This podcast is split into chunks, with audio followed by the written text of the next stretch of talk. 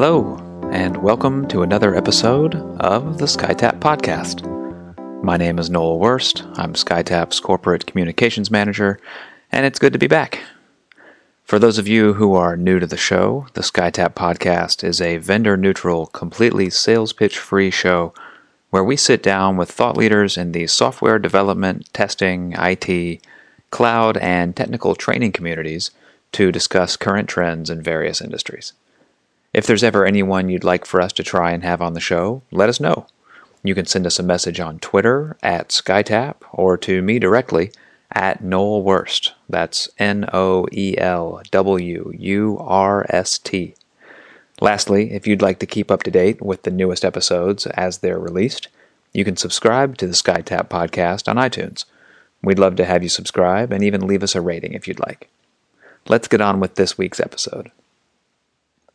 This week, our own Dan Jones, SkyTap's Director of Product Management and crowd favorite here on the podcast, joined me for a discussion with JP Morgenthal.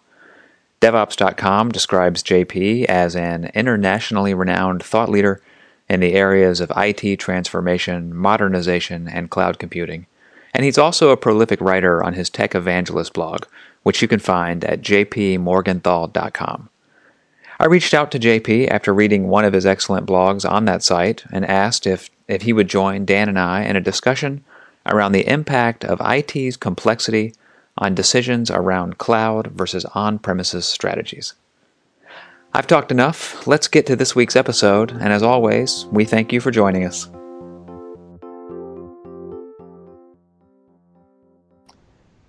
So, on the Tech Evangelist blog, I was uh, on there about a month or so ago, and I noticed a piece that you had on there recently, JP, and it was called A Reality Check on Everyone's Moving Everything to the Cloud. And I, I really liked the piece a lot and shared it with some other people here at SkyTap, and we'll be sure and have a link to it for those listening to the podcast now, where you can access it there from our blog. But for, for those listening today, what, what, the, the piece was was a, a, recap of a discussion that JP had with a number of what, what you describe as well respected thought leaders in cloud with significant experience guiding senior IT executives' transition to modern architectures. Um, we talk a lot at SkyTap about modernizing architectures and infrastructure and applications as a whole. The, this discussion that you had was focused on the future of self managed infrastructure. So, what I wanted to do today is not further recap your recap, but to to focus on a couple of the points that were made in the piece that I thought kind of deserved a deeper dive. And yeah, and, absolutely. there's a lot in there that deserves a, a deeper dive. In fact, Mark Thiele, Mark was he said you should take each one of those things and write a whole blog on each one. I, I was just going to say the same thing that, that, that every point that was brought up, you know, that could easily be done. That could easily be done. So that, that that's one of those uh, pieces that continue to give for a while. So, JP, you mentioned that your initial ask of the guest you had in this conversation was to get pros and cons from them for businesses to either continue investing in their own managed infrastructure, um, as well as some for the opposite end of the spectrum, doing things like moving their entire business to the cloud. So, my, my first question to the both of you would be uh, you know, I love the simplicity around the point that someone made of, you know, look, IT is complex, you know, and that moving everything to the cloud is not only extremely difficult, it's sometimes uh, impossible or at, at best unnecessary. So I'd love to kind of get both of your input as to how that complexity can impact business decisions and, and some steps you can do to kind of overcome something that large. Sure, I'll start. I, you know, cloud is such a game changer.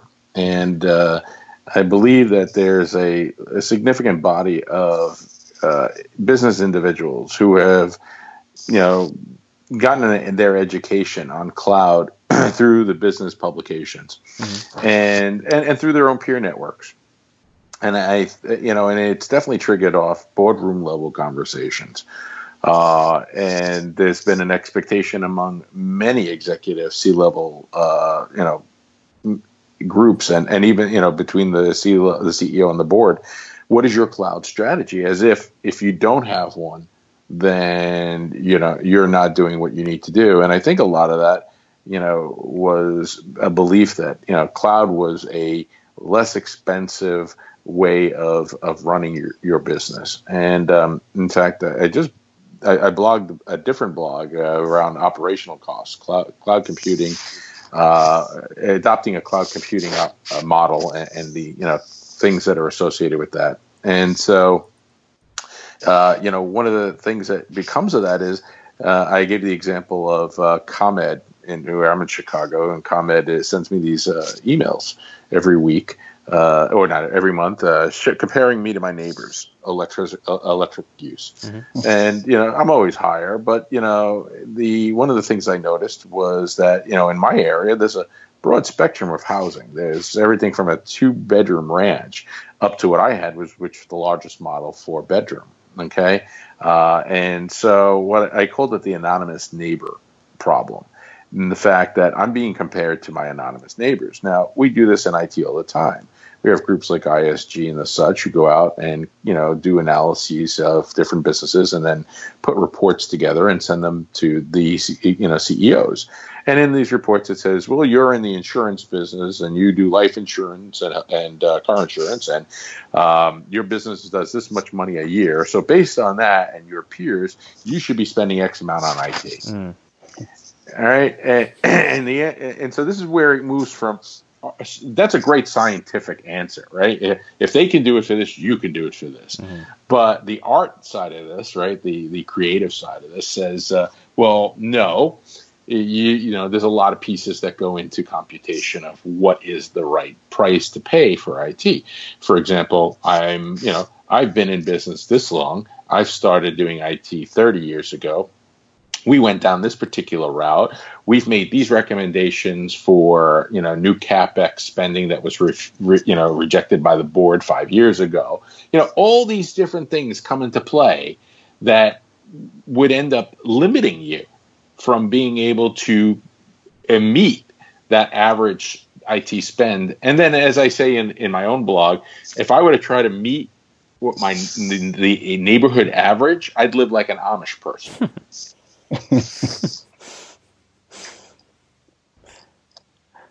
Dan, you have some. So I think. That, okay, go, go ahead. No, I was going to say, and that that to me is a in a nutshell is how IT is complex, right? Mm-hmm. There is you can't apply this general general anonymous neighbor problem to your own universe. Mm-hmm. Yeah, you bring up the you know the board of directors asking what's your cloud strategy, and I think that almost uh, what I've seen is it invokes a bit of bravado on the part of IT leadership, which it either the the bravado swings one way, which is everything to the cloud, or it swings the other way, like nothing to the cloud. We can do it all ourselves. We don't we don't need to rely on AWS or Azure or whoever.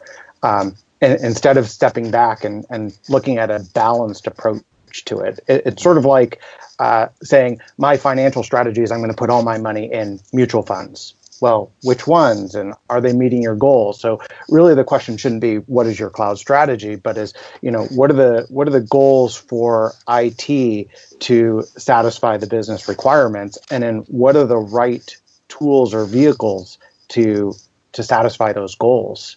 And take much more of a balanced approach to to the whole problem.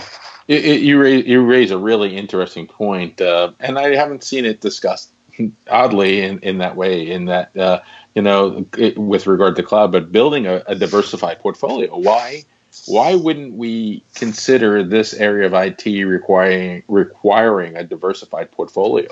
Why would why is extremism the only approach that's acceptable? That's a great question. Maybe you should pose that to your uh, your gang and see what they come back with. I, I will. yeah, that was that kind of leads into the next point that I had is that, that one of your guests, JP, in that conversation brought up the following scenario. It says, you know, they said, do we have that? This would be someone asking this question. You know, um, said, do we have the internal resources to accomplish the move while not significantly disrupting ongoing operations and development? Can we justify having all of our eggs in one basket? And if we don't put all of our eggs in an AWS or Azure basket, how do we safely, securely, and efficient, efficiently manage a multi-cloud portfolio? I was, I was, I was hoping to kind of get some some uh, insight from y'all on what are some of those things that you that you do need to have as far as trying to uh, manage a multi-cloud portfolio how do you uh, kind of assess what you currently have and what you need, and how do you kind of juggle that uh, that disruption that's good and the disruption of you know ongoing systems and systems that are relied on heavily that you don't want disrupted. It, it really does seem like it requires a lot to manage that. Oh, it, it's huge. I mean, and and there's so many different angles to to approach that from.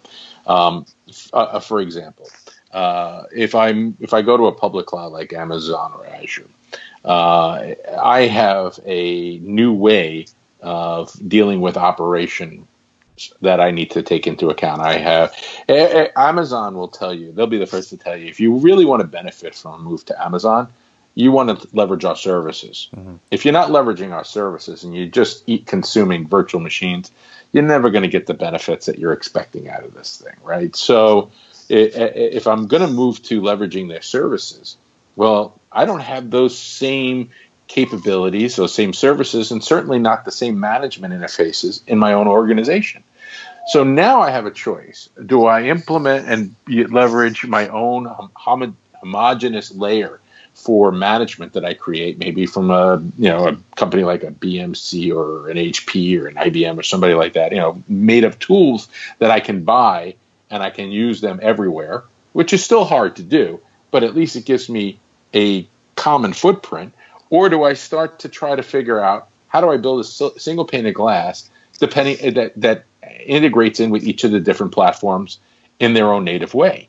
So even so, right from the get go, you have this you know uh, this complex answer that you need to come, you know respond to, which is how am I going to run this stuff, and and and then I get into skills, right? At least if I spend the money, invest, create this homogeneous layer, I can use one set of people, train them once. Otherwise, I have to have Amazon people and Azure people and Remedy people and ServiceNow people and oh, you know, and it gets you know it can really become quite expensive to have all this specialization. So specialization is difficult and expensive. Generalization is le- you know probably less expensive but equally complex to build out in the initial form. Hmm.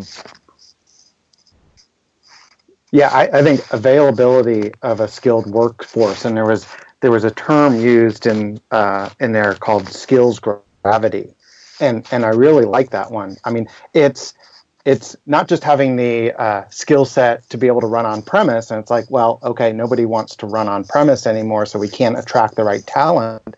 So they think, okay, well, we'll go to the cloud. Well, guess what? Probably a, a very large percentage of your, your existing workforce have no clue how to run uh, services applications up in AWS or Google and get them configured correctly from a networking perspective, from a security perspective, from an availability and a DR perspective.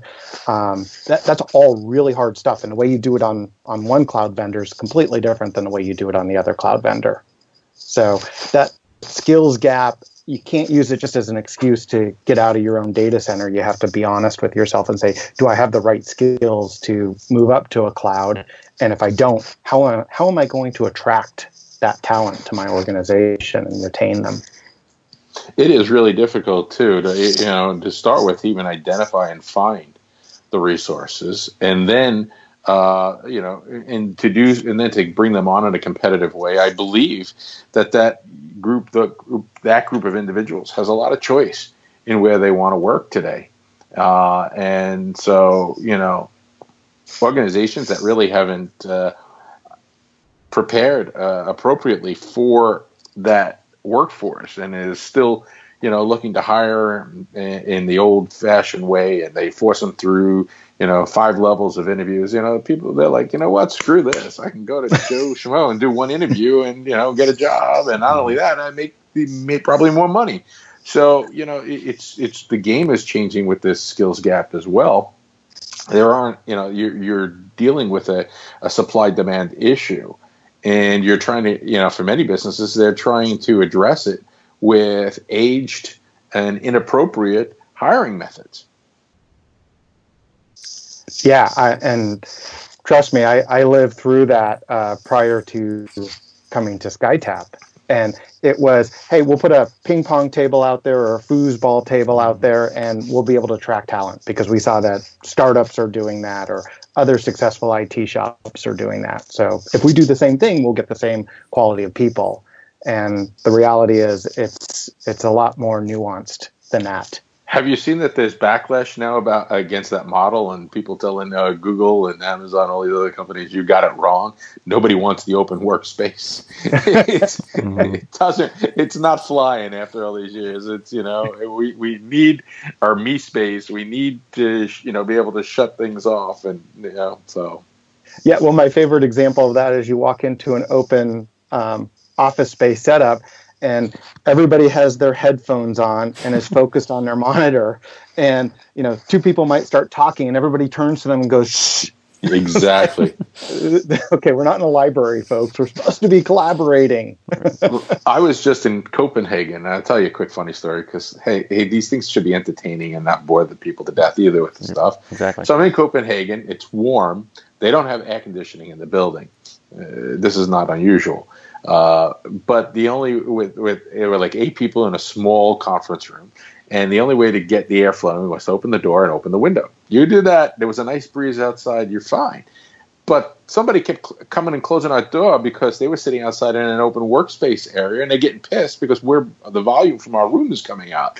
So they kept asking us to close the door, and we're dying in there. And I'm like, screw this. This guy's just going to have to live with it because it is hell hot in here. And it's, it's, it's that age old battle, you know, it's like, you know, am I going to, are we going to suffer in here so that that person can have quiet out there or can that person go find somewhere else to work you know but it, it's that's the those are the types of things that occur in real world you know when you go to these open models so yeah you know i wanted to touch on on one other thing you said jp about uh, really benefiting from moving to the cloud. It's it's not running straight VMs up on a provider, but it's it's adopting their services is where you're really going to see the benefit.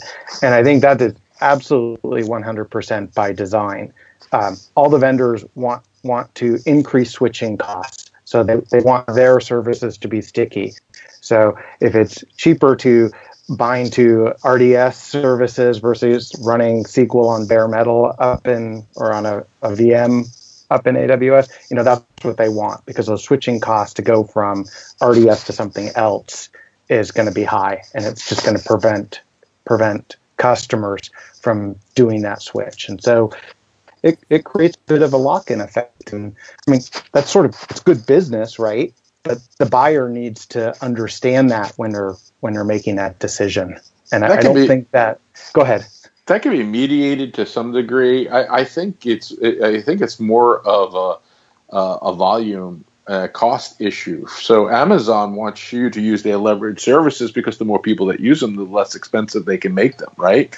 So it, it helps them to compete. If you have five people on a service, it costs you X. If you have ten, then you have you know a, a percentage. It's going to cost you a percentage less to run. The more people using a levered service, the less expensive it comes becomes to offer. So for from an Amazon or a cloud service provider perspective, you, getting more people on their services allows them to be even more competitive, price competitive. I think that's a bigger issue for them being a subscription based service than um, than being sticky at this point because you know the, that's where they're mar- they're, ma- they're making penny you know sub pennies on the margin anyway. Um, so it, it's a volume game. And then for the customer, you know, using anything, to, anytime you're using a leveraged service, right, you're you should gain better economic advantage from using that leveraged service. So it, it's good on both ends. The problem is, as you said, you know, uh, how do I, you know, the, it doesn't come for free I have to uh, actively transform in order to be able to use those services, and that's an investment. And so then the question becomes: Is this an investment I can take now? Is it one I'm ready for? Do I have the skills? So all those questions start to come into play once you once you decide that the leverage services are the right approach. Right, and then what is what is going to be your architectural pattern for adopting those services? Are you going to tightly bind to them? Are you going to loosely bind through some sort of shim that gives you choice down the road, but that comes with cost? And uh, there's a, there's a lot of complexity here.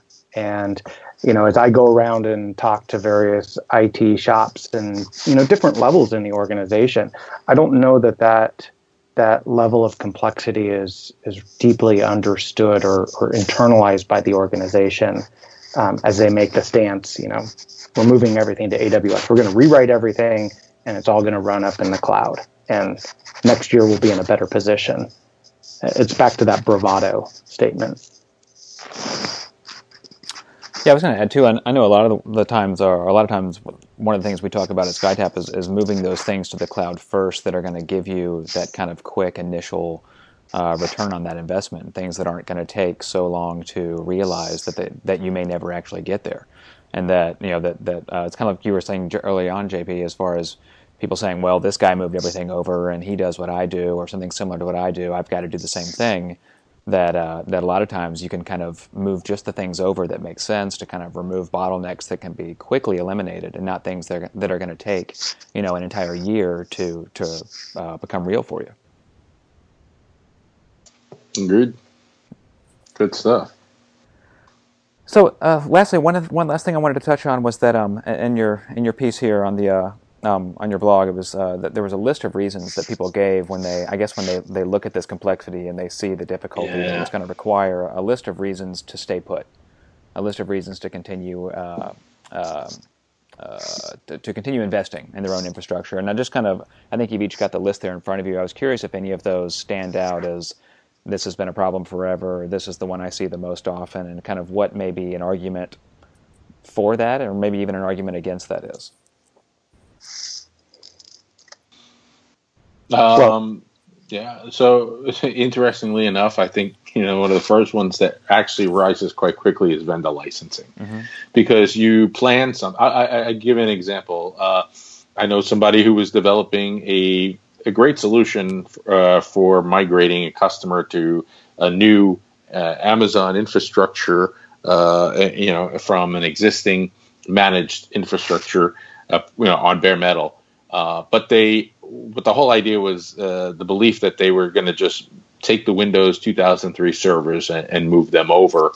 Uh, and they get to the other, you know, to the end of the proposal, and they, and all of a sudden somehow it got introduced uh, that, you know, Microsoft won't uh, support the Windows 2003 on a new hardware its end of life, uh, and then the and that the you know the they need to migrate, move to to a or upgrade to a later operating system, server operating system. So um, so then the issue becomes well that throws the whole thing out of the water. The whole idea was to pick it, lift and shift, and if I can't do that to get started with you know because of vendor licensing, then that's a huge problem. Yeah, totally agree.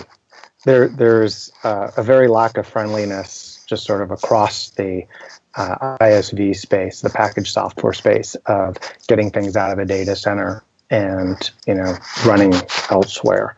And you know licenses EULAs are written for lawyers; they're not written for you know IT developers or application developers. And there's a lot of nuance there. The two that I personally lived through. Data gravity, I was glad to see that, and I, I would actually put it as you know right where it is, number one on the list.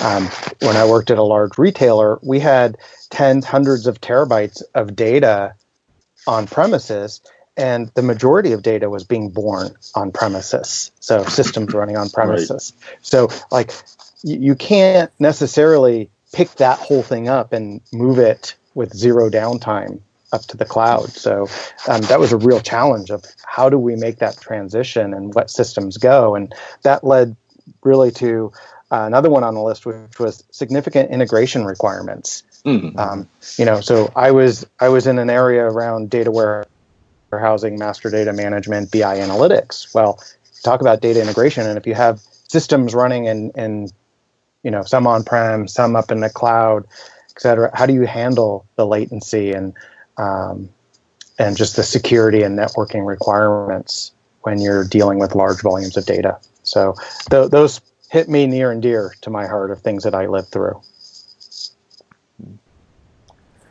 Well, that is everything that I had for today. Like I said, this could easily have been three or four hours long if we had hit every single one of these. And like you mentioned earlier, JP, that this entire piece has got about 50 different potential blogs uh, in here. So as long as um, people keep having uh, uh, uh, issues around this complexity, and, and then other people like yourself and, and SkyTap continue to, to write about them and help people kind of overcome them, I think these will be conversations that are going to be around for a while. So thank y'all both for uh, for participating today.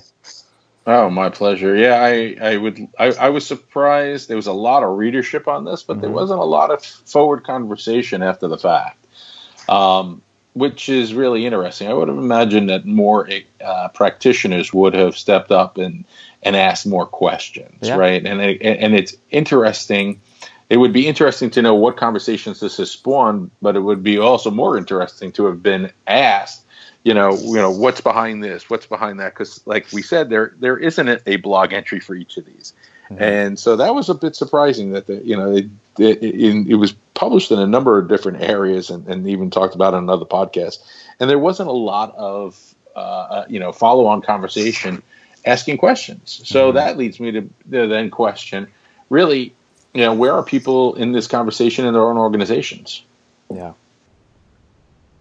Yeah, that, that, that, kind of reminds me. Uh, that's like when you go to a conference and you, you, you take in all of this incredible amount of information and you you learn a lot of new ways to go about doing things and things that you heard others doing that you think will work really well in your organization and you go back and those notes just get filed away and you keep doing the same old thing. You don't put any of that stuff into play. So, right. Hopefully that will change. Well, that's going to wrap it up for this week's show. We want to thank JP for joining us, and we hope you enjoyed this week's episode. As a reminder, you can check out more of JP's work at jpmorgenthal.com. Highly recommend you checking out his site. There really is some great written stuff that he's he's put up there. One quick heads up before we leave, I'll be attending the DevLearn Technical Training Conference coming up in November in Las Vegas, and am honored to have gotten the chance to schedule a ton of interviews with numerous speakers who will be at that show. Those interviews will all be turned into future episodes of this podcast, so don't forget to subscribe to the show on iTunes to get access to those as they're released. Thank you all so much again to all of the listeners out there. We'll be back soon with another episode of the SkyTap Podcast.